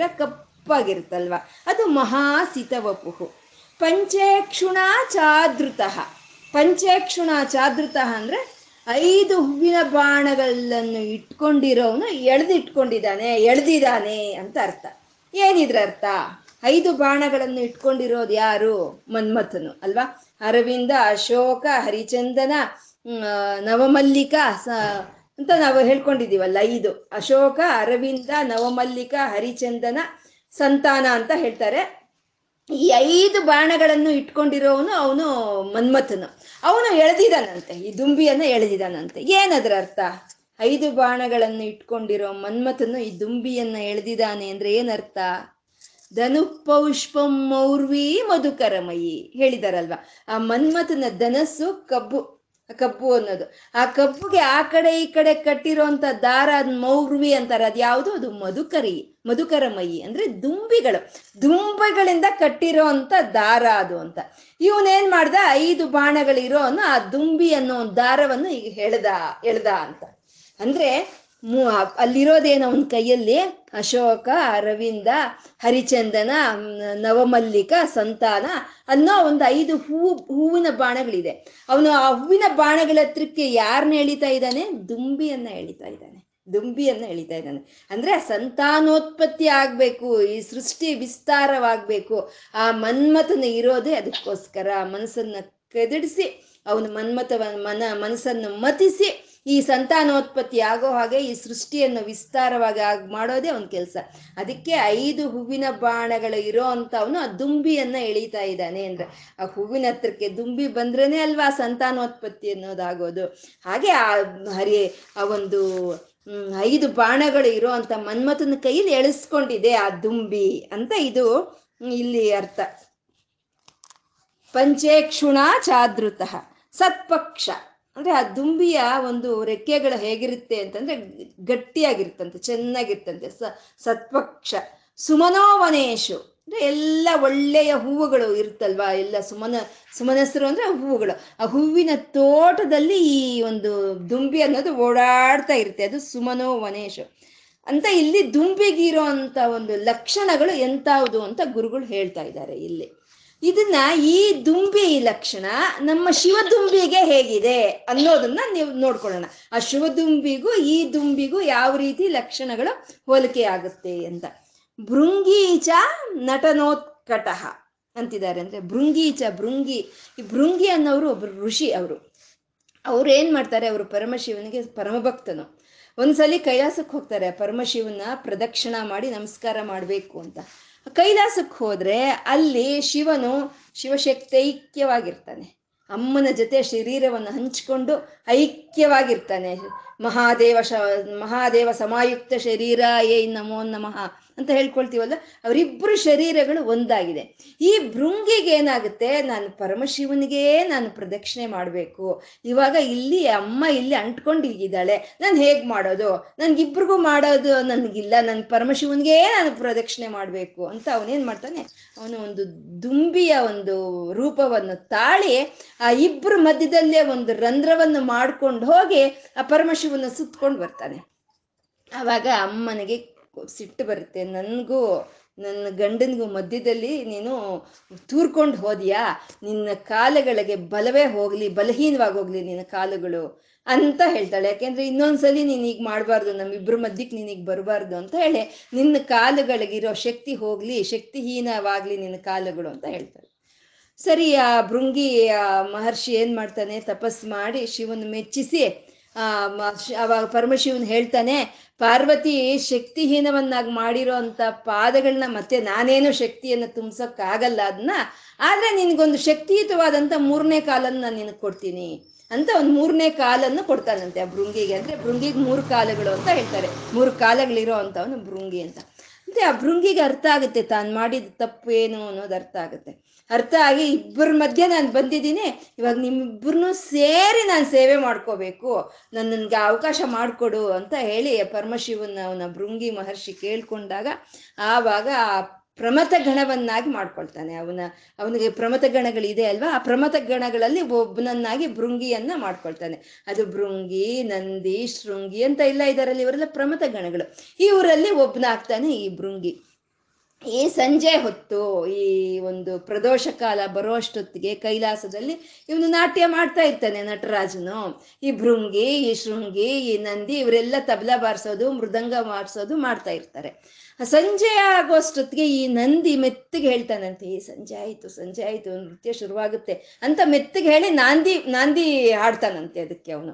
ಅವಾಗ ಈ ಭೃಂಗಿ ಏನು ಮಾಡ್ತಾನೆ, ಹೋಗಿ ಓಪ ಇವಾಗ ಪರಮಶಿವನ ನೃತ್ಯ ಪ್ರದರ್ಶನವಾಗುತ್ತೆ ಅಂತ ಪ್ರಕಟಣೆಯನ್ನು ಕೊಟ್ಬಿಡ್ತಾನಂತೆ. ಅಂದ್ರೆ ಇವಾಗ ಒಂದು ಪ್ರದರ್ಶನ ಆಗಬೇಕು ಅಂದ್ರೆ ಆಂಕರ್ ಸ್ಟೇಜ್ ಮೇಲೆ ಹೋಗಿ ಹೇಳಲ್ವಾ, ಆ ರೀತಿ ಇವನು ಹೋಗಿ ಇವಾಗ ಪರಮಶಿವನ ನೃತ್ಯ ನಡೆಯುತ್ತೆ ಅಂತ ಇವನು ಹೇಳ್ಬಿಡ್ತಾನಂತೆ ಭೃಂಗಿ. ಅದು ಭೃಂಗೀಚ ನಟನೋತ್ಕಟಃ. ಆ ಭೃಂಗಿಯ ಇಚ್ಛೆ ಮೇರೆಗೆ ನೃತ್ಯ ಮಾಡ್ತಾ ಇರೋ ಅಂತ ಇವನು ಅಂತ ಭೃಂಗೀಚ ನಟನೋತ್ಕಟಃ. ಕರಿಮದ ಗ್ರಾಹಿ, ಆಗ ಒಂದು ದುಂಬಿ ಅನ್ನೋದು ಆನೆಯ ಒಂದು ಮದಜಲವನ್ನು ಗ್ರಹಿಸುತ್ತಲ್ವ? ಇವನು ಗ್ರಹಿಸಿದಾನೆ ಆ ರೀತಿ. ಲಕ್ಷಣ ಇರ್ಬೇಕಲ್ವ? ಇಬ್ರಿಗೂ ಒಂದೇ ರೀತಿ ಸಮವಾದ ಲಕ್ಷಣ ಇರ್ಬೇಕಲ್ವ? ಇವನು ಗ್ರಹಿಸಿದಾನೆ ಗಜಾಸುರ ಅನ್ನೋ ಒಂದು ರಾಕ್ಷಸನ ಮದವನ್ನು ಗ್ರಹಿಸಿ ಅವನ ಸಂಹಾರವನ್ನು ಮಾಡಿ ಇವನು ಮದವ ಜಲವನ್ನು ಗ್ರಹಿಸಿದಾನೆ. ಅದು ಕರಿಮದ ಗ್ರಾಹಿ ಅಂತ. ನಾವು ಬೇಕಾದ್ರೆ ಇಲ್ಲಿ ನಾವು ಭಾವನೆ ಮಾಡ್ಕೋಬೋದು. ನಾವು ಭಕ್ತರು ನಾವು ನಾವು ಭಾವನೆ ಮಾಡ್ಕೋಬೋದು. ಯಾವಾಗಲೂ ನೃತ್ಯ ಹೇಗೆ ನಡೆಯುತ್ತೆ? ಹೇಗಂದ್ರೆ ಹೇಗೆ ನಡೆಯಲ್ಲ. ಅದಕ್ಕೇನೋ ಒಂದು ಘಟನೆ ಅಂತ ಇರುತ್ತೆ. ಆ ಒಂದು ಆ ಘಟನೆಯನ್ನ ನಾಟಕೀಯವಾಗಿ, ನೃತ್ಯವಾಗಿ ಪ್ರದರ್ಶನವನ್ನು ಕೊಡ್ತಾರೆ. ಇವಾಗ ಮೋಹಿನಿ ಭಸ್ಮಾಸುರ ನಾಟಕ ಅಂತ ನೃತ್ಯವನ್ನು ಪ್ರದರ್ಶನ ಮಾಡ್ತಾರಲ್ವ? ಹಾಗೆ ಇವಾಗ ಈ ಭೃಂಗಿ ಕೇಳಿದ್ದ, ಭೃಂಗಿ ಇಚ್ಛೆಯ ಪ್ರಕಾರ ಆ ಗಜಾಸುರ ಸಂಹಾರದ ಘಟ್ಟವನ್ನ ಈ ನಟರಾಜನ ನೃತ್ಯ ಮಾಡ್ತಾ ಇದ್ದಾನೆ ಅನ್ನೋ ಹಾಗೆ ನಾವು ಬೇಕಾದ್ರೆ ಭಾವಿಸ್ಕೋಬಹುದು ಇಲ್ಲಿ. ಅದು ಕರಿಮದ ಗ್ರಾಹಿ. ಸ್ಫುರನ್ ಮಾಧವಾಹ್ಲಾದೋ ಅಂತ. ಅಲ್ಲಿ ಮಾಧವ ಅಂತ ಹೇಳಿ ವಸಂತ ಋತುವನ್ನು ಮಾಡಿ ಅದು ದುಂಬಿ ಕೊಟ್ಬಿಟ್ರು. ಶಂಕರರು ಎಂಥ ಕವಿತಾ ಚಾತುರ್ಯ. ಅಲ್ಲಿ ಮಾ ಒಂದು ವಸಂತ ಋತು ಅಂತ ಹೇಳಿ ದುಂಬಿ ಕೊಟ್ಬಿಟ್ರು. ಇಲ್ಲಿ ಮಾಧವ ಆಹ್ಲಾದೋ ಅಂತ ಹೇಳಿ ಮಾಧವ ಅಂದ್ರೆ ವಿಷ್ಣು. ವಿಷ್ಣು ಅಂತಂದ್ರೆ ಶಿವನಿಗೆ ಅತ್ಯಂತ ಪ್ರೀತಿ. ಅವನ ಹೆಸರು ಹೇಳಿದ್ರೇನೆ ಅವನ ಮನಸ್ಸಿನಲ್ಲಿ ಆಹ್ಲಾದ ಅನ್ನೋದು ತುಂಬಿ ಬರಿ, ಬರುತ್ತಂತೆ. ಅದು ಸ್ಫುರನ್ ಮಾ ಸ್ಫುರನ್ ಮಾಧವಾಹ್ಲಾದೋ ನಾದಯಿತು. ನಾ, ನಾದಂ ತನು ಮನುಷ್ಯಂ ಶಂಕರಂ ಅಂತ ತ್ಯಾಗರಾಜರು ಹೇಳಿದ್ದಾರೆ. ನಾದವೇ ಶಿವನು. ಶಿವನೇ ನಾದ. ನಾದಮಯಂ ಶಿವಂ, ಶಿವಮಯಂ ನಾದಂ. ಅವನೇ ಓಂಕಾರ ಸ್ವರೂಪನು. ನಾದ ಅಂದ್ರೇನೆ ಶಿವ. ಅವನು ನಾದಯುತು. ಮಹಾಸಿತ ವಪುಹು ಈ ನಿಜವಾಗ್ಲೂ ಈ ಕವಿತ್ವ ಒಂದು ಸ್ವಲ್ಪ ಆಹ್ಲಾದ, ನಾವು ಒಂದು ಸ್ವಲ್ಪ ಒಂದು ಮನಸ್ಸಿಟ್ಟು ಅನುಭವಿಸೋಕೆ ಶುರು ಮಾಡಿದ್ರೆ ಎಷ್ಟು ಒಂದಿದು ಅಂದ್ರೆ ಮಹಾಸಿತ ವಪುಹು ಮಹಾ ಅಸಿತ ವಪುಹು ಅಂತ ಹೇಳಿ ದುಂಬಿಗೆ ಕೊಟ್ರು. ಅಂದ್ರೆ ಮಹಾ ಅಸಿತ ವಪುಹು ಅಂತಂದ್ರೆ ಕಪ್ಪು ಅಂತ.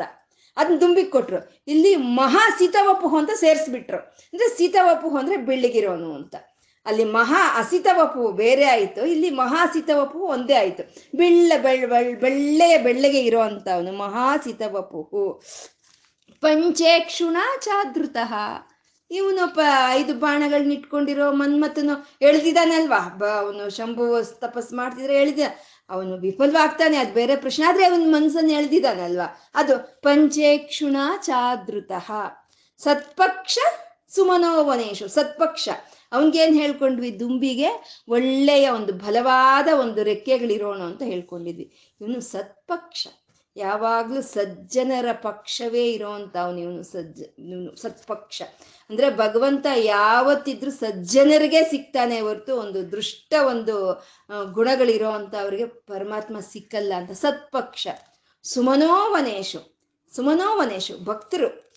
ದೇವತೆಯರು, ಋಷಿಮುನಿಗಳು, ಭಕ್ತರು ಮನಸ್ಸಲ್ಲಿ ಓಡಾಡ್ತಾ ಇದ್ದಾನಂತೆ. ಆ ದುಂಬಿ ಹೇಗೆ ವನದಲ್ಲಿ ಓಡಾಡ್ತಾ ಇರುತ್ತೋ ಹಾಗೆ ಈ ಭಕ್ತರ ಮನಸ್ಸಲ್ಲಿ, ಋಷಿಗಳ ಮನಸ್ಸಲ್ಲಿ, ದೇವತೆಗಳ ಮನಸ್ಸಲ್ಲಿ ಈ ದುಂಬಿ ಅನ್ನೋ ಈ ಶಿವದುಂಬಿ ಓಡಾಡ್ತಾ ಇದೆ. ಸತ್ಪಕ್ಷ ಸುಪನ್ ಸುಮನೋವನೇಸು ಸಾಕ್ಷಾನ್ಮದೀಯೇ ಮನೋರಾಜೀವೆ. ಸರಿ, ಆಯ್ತು, ಎಲ್ಲ ಹೇಳ್ತಾ ಇದೀಯ. ಅವನ್ ದುಂಬಿಗೆ ಹೋಲಿಸ್ತಾ ಇದೀಯ. ಅವನ್ ದುಂಬಿ ಆಗಿದ್ದಾನೆ. ಭೃಂಗಿಯ ಇಚ್ಛೆ ಪ್ರಕಾರ ನಾಟ್ಯ ಮಾಡ್ತಾ ಇದ್ದಾನೆ. ಅವನು ಒಂದು ಗಜಾಸನ ಸಂಹಾರ ಘಟ್ಟವನ್ನು ತೋರಿಸ್ತಾ ಇದ್ದಾನೆ. ಅವನಿಗೆ ನಾರಾಯಣ ಅಂದ್ರೆ ಇಷ್ಟ. ಎಲ್ಲ ಸರಿ ಇದೆ. ಇದೆಲ್ಲ ಇವಾಗ ಯಾಕೆ ಈ ಧ್ಯಾನ ಎಲ್ಲ?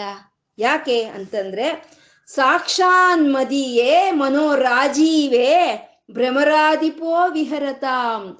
ನನ್ನ ಮನಸ್ಸು ಅನ್ನೋ ರಾಜೀವೆ ಅಂದ್ರೆ ಹೂವು. ನನ್ನ ಮನಸ್ಸು ಅನ್ನೋ ಒಂದು ಈ ಜ್ಞಾನ ತುಂಬಿರೋ ಈ ಹೂವಿನ ಮೇಲೆ ಆ ಭ್ರಮರಾಧಿಪೋ ಭ್ರಮರಾಧಿಪೋ ಯಾರು ಭ್ರಮರಾಧಿಪೋ ಭ್ರಮರಾಂಬಿಕೆಗೆ ಪತಿ, ಗಂಡ ಯಾರು? ಮಲ್ಲಿಕಾರ್ಜುನನು. ಅವನು ಭ್ರಮರಾಧಿಪೋ ಅಂತಂದ್ರೆ ದುಂಬಿಗೂ ಆಗುತ್ತೆ. ಒಂದು ದುಂಬಿಯಲ್ಲಿ ಶ್ರೇಷ್ಠವಾದ ದುಂಬಿಯನ್ನ ಭ್ರಮರಾಧಿಪು ಅಂತ ಹೇಳ್ತಾರೆ. ಇಲ್ಲಿ ಭ್ರಮರಾಧಿಪು ಭ್ರಮರಾಂಬಿಕೆಯ ಪತಿಯಾದಂಥ ಓ ಮಲ್ಲಿಕಾರ್ಜುನನೇ, ನನ್ನ ಹೃದಯ ಅನ್ನೋದು ಮನೋರಾಜೀವೇ, ನನ್ನ ಹೃದಯ ಅನ್ನೋ ಒಂದು ಈ ಜ್ಞಾನ ಪದ್ಮದ ಬ, ಒಂದು ಸುತ್ತ ನೀನು ಬಂದು ವಿಹಾರ ಮಾಡು ನನ್ನ ಮನಸ್ಸಲ್ಲಿ ವಿಹಾರ ಮಾಡು. ಯಾಕೆಂದ್ರೆ ಯಾವಾಗಲೂ ಪದ್ಮ ಇರೋ ಕಡೆ ದುಂಬಿ ಇದ್ರೆ ಚೆನ್ನಾಗಿರುತ್ತೆ. ನನ್ನ ಹೃದಯ ಅನ್ನೋದು ಪದ್ಮವಾಗಿದೆ. ನನ್ನ ಹೃದಯದಲ್ಲಿ ಬಂದು ನೀನು ನೃತ್ಯ ಮಾಡು. ಅಂತ ಕೇಳ್ತಾ ಇದ್ದಾರೆ. ಯಾವುದು ಈ ದುಂಬಿ, ಎಲ್ಲಿರೋ ದುಂಬಿನ ಕರೀತಾ ಇದ್ದಾರೆ ಅಂದ್ರೆ ಶ್ರೀಶೈಲವಾಸಿ ವಿಭುವು. ಆ ಶ್ರೀಗಿರಿ ಮೇಲೆ ಇರೋ ಅಂತ ಶ್ರೀಶೈಲದ ಮೇಲೆ ಇರೋ ಅಂತ ಆ ಭ್ರಮರಾಂಬಿಕ ಸಮೇತವಾದ ಮಲ್ಲಿಕಾರ್ಜುನನೇ ಓ ದುಂಬಿಯೇ ಬಂದು ನನ್ನ ಒಂದು ಹೃದಯ ಪದ್ಮ ಅನ್ನೋ ಒಂದು ಇಲ್ಲಿ ಇರೋ ಮಕರಂದವನ್ನು ನೀನು ಹೀರ್ಕೋ. ನನ್ನ ಹೃದಯದಲ್ಲಿ ನೀನು ನೃತ್ಯ ಮಾಡು. ಅಂತ ಗುರುಗಳು ಇಲ್ಲಿ ಕೇಳ್ತಾ ಇದ್ದಾರೆ. ಅದು ಇದು ಸಪುನ ಅಂತ ಕೇ, ಹೇಳ್ತಾ ಇದ್ದಾರೆ. ಸಪುನ ಅಂದ್ರೆ ಒಂದ್ಸಲಿ ಬಂದು ನೃತ್ಯ ಮಾಡಿ ಹೋಗ್ ಬರ್ತೀನಿ ಅಂತ ಹೋಗೋದಲ್ಲ. ಪುನಃ ಹುರ್ದಿ ಪುನರ್ಭವಾಭ್ಯಾಮ್ ಅಂತ ಮೊದಲನೇ ಶ್ಲೋಕದಲ್ಲಿ ಹೇಳಿದ್ರಲ್ವ? ಪುನಃ ಪುನಃ ಪುನಃ ಮಾತಿ ಮಾತಿಗೂ ಮಾತಿ ಮಾತಿಗೂ ಬಂದು ಓ ದುಂಬಿ, ಓ ದುಂಬಿಯ ಒಂದು ರೂಪದಲ್ಲಿ ಇರುವಂತ ಮಲ್ಲಿಕಾರ್ಜುನನೇ ನನ್ನ ಹೃದಯ ಪದ್ಮ ಅನ್ನೋ ಒಂದು ಒಂದು ಈ ಪದ್ಮಕ್ಕೆ ಬಂದು ಜ್ಞಾನ ಪದ್ಮಕ್ಕೆ ಬಂದು ನೀನು ವಿಹಾರ ಮಾಡು ಅಂತ ಗುರುಗಳು ಇಲ್ಲಿ ಕೇಳ್ತಾ ಇದ್ದಾರೆ. ದುಂಬಿಯನ್ನಾಗಿ ಮಲ್ಲಿಕಾರ್ಜುನನ್ನ ಮಾಡಿ ಧ್ಯಾನ ಮಾಡಿಸಿ, ಆ ನೃತ್ಯವನ್ನ ಇಲ್ಲಿ ಪ್ರದರ್ಶನೆ ಆಗ್ತಾ ಇದೆ. ಇನ್ನು ಮುಂದುವರಿಯುತ್ತೆ ಈ ನೃತ್ಯ ಅನ್ನೋದು. ಹೇಳಿ ಮುಂದಿನ ಶ್ಲೋಕ. ಶಿವಾಯ ಗುರವೇ ನಮಃ. ಓಂ ಶ್ರೀ ಮಹಾಗಣಾಧಿಪತಯೇ ನಮಃ. ಓಂ ಶ್ರೀ ಲಲಿತಾಂಬಿಕಾಯೇ ನಮಃ. ವಾಗರ್ತಾವಿವ ಸಂಪೃತ್ತೌ ವಾಗರ್ತ ಪ್ರತಿಪತ್ತಯೇ. ಜಗತಃ ಪಿತರ ವಂದೇ ಪಾರ್ವತಿ ಪರಮೇಶ್ವರೌ. ಗುರುಬ್ರಹ್ಮ, ಗುರುರ್ವಿಷ್ಣು, ಗುರುದೇವೋ ಮಹೇಶ್ವರ. ಗುರುರ್ ಸಾಕ್ಷಾತ್ ಪರಂ ಬ್ರಹ್ಮ ತಸ್ಮೈ ಶ್ರೀ ಗುರವೇ ನಮಃ श्रुतिस्मृतिपुराणानाम् आलयं करुणालयं नमामि भगवत्पादशङ्करं लोकशङ्करम् अज्ञानां जाह्नवीतीर्थं विद्यातीर्थं विवेकिनां सर्वेषां सुखदं तीर्थं भारतीतीर्थमाश्रये ಶಿವಾನಂದ ಲಹರಿ ಸ್ತೋತ್ರ ಪ್ರತಿಪಾದ್ಯ ದೇವರು ಅವನು ಮೂರು ಕಣ್ಣಿನವನಾಗಿದ್ದಾನೆ ಜಟಾಜೂಟಗಳನ್ನು ಬಿಟ್ಕೊಂಡಿದ್ದಾನೆ. ಸರ್ಪಗಳನ್ನೇ ಕಂಠದಲ್ಲಿ ಹಾರವನ್ನಾಗಿ ಮಾಡಿಕೊಂಡು ಮೃಗ ಚರ್ಮವನ್ನು ಧರಿಸಿ ಮೃಗವನ್ನೇ ಕೈಯಲ್ಲಿ ಹಿಡ್ಕೊಂಡು ಅಮ್ಮನ ಜೊತೆ ಕೂಡಿ ಇರೋ ಅಂತ ಆ ಪರಮಶಿವನಿಗೆ ಆಹ್ವಾನವನ್ನು ಕೊಡ್ತಾ ನಮ್ಮ ಹೃದಯಕ್ಕೆ. ನಮ್ಮ ಹೃದಯದಲ್ಲಿ ಆನಂದ ತರಂಗಗಳನ್ನು ಎಬ್ಬಿಸ್ತಾ ಇರೋ ಆ ಸಾಂಬ ಸದಾಶಿವನಿಗೆ ನಮಸ್ಕಾರ ಮಾಡ್ಕೊಳ್ಳೋಣ. ಈ ಭಕ್ತಿ ಭಕ್ತಿ ಅನ್ನೋದು ಎಷ್ಟೋ ಜನ್ಮಗಳ ಒಂದು ಪುಣ್ಯದಿಂದ ಇವಾಗ ಒಂದು ಭಕ್ತಿ ಅನ್ನೋ ಒಂದು ಬೀಜ ಹುಟ್ಟಿದೆ. ಆ ಬೀಜ ಎಷ್ಟೋ ಜನ್ಮಗಳಿಂದ ಒಂದು ಫಲ, ಒಂದು ಪುಣ್ಯದ ಫಲವಾಗಿ ಬಂದಿರೋ ಅಂತ ಒಂದು ಭಕ್ತಿ ಅನ್ನೋ ಬೀಜವನ್ನ ಹರನ ಪಾದಗಳನ್ನು ಪಾತಿಯಲ್ಲಿ ನೆಟ್ಟಬೇಕು ಆ ಪರಮಾತ್ಮನ ಪಾ ಪಾದಗಳನ್ನು ಪಾದಿಯಲ್ಲಿ ನೆಟ್ಟಿ ಆ ಪರಮಾತ್ಮನ ನಾವು ಸೇವನೆ ಮಾಡ್ಕೊಳ್ಳೋವಾಗ, ಆ ಪರಮಾತ್ಮನ ಶ್ಲೋಕ ರೂಪದಲ್ಲಿ ಧ್ಯಾನ ಮಾಡೋವಾಗ ಆ ಪರಮಾತ್ಮನ ಪೂಜೆ ಪುನಸ್ಕಾರಗಳನ್ನು ಮಾಡೋವಾಗ ನಗ್ನಗ್ತಾ ನಾವು ಏನು ಮಾಡ್ತೀವೋ ಅದರಿಂದ ಉಂಟಾಗೋ ಅಂತ ಒಂದು ಆನಂದವನ್ನೇ ಅವನಿಗೆ ಅದಕ್ಕೆ ನೀರನ್ನಾಗಿ ಹಾಕಬೇಕು. ಆನಂದಾಮೃತ ಪೂರಿತ ಹರಪದಾಂಬೋಜಾಲ ವಾಲ್ಯೋದ್ಯತ ಅಂತ. ಮತ್ತೆ ಆ ಬಳ್ಳಿಗೆ ನಾವು ಕಟ್ಟಬೇಕಾಗಿರೋ ಒಂದು ಕೋಲು ಯಾವುದಪ್ಪ ಹಾಗೆ ಅಂತಂದ್ರೆ ಜೀವನದಲ್ಲಿ ಏರುಪೇರುಗಳು ಬರ್ತಾ ಇರುತ್ತೆ. ಏರುಪೇರುಗಳು ಬಂದಾಗ ನಾವು ಕಂಗಾಲಾಗ್ದಲೇ ನಿಶ್ಚಯವಾಗಿ ಒಂದು ಸ್ಥಿರವಾಗಿ ನಿಂತ್ಕೊಳ್ಳೋ ಅಂಥ ಧೈರ್ಯವೇ ಆ ಭಕ್ತಿ ಅನ್ನೋದು ಬೆಳ್ಕೊಂಡು ಬರೋದಕ್ಕೆ ಬೇಕಾಗಿರೋ ಒಂದು ಕೋಲು ಅಂತ.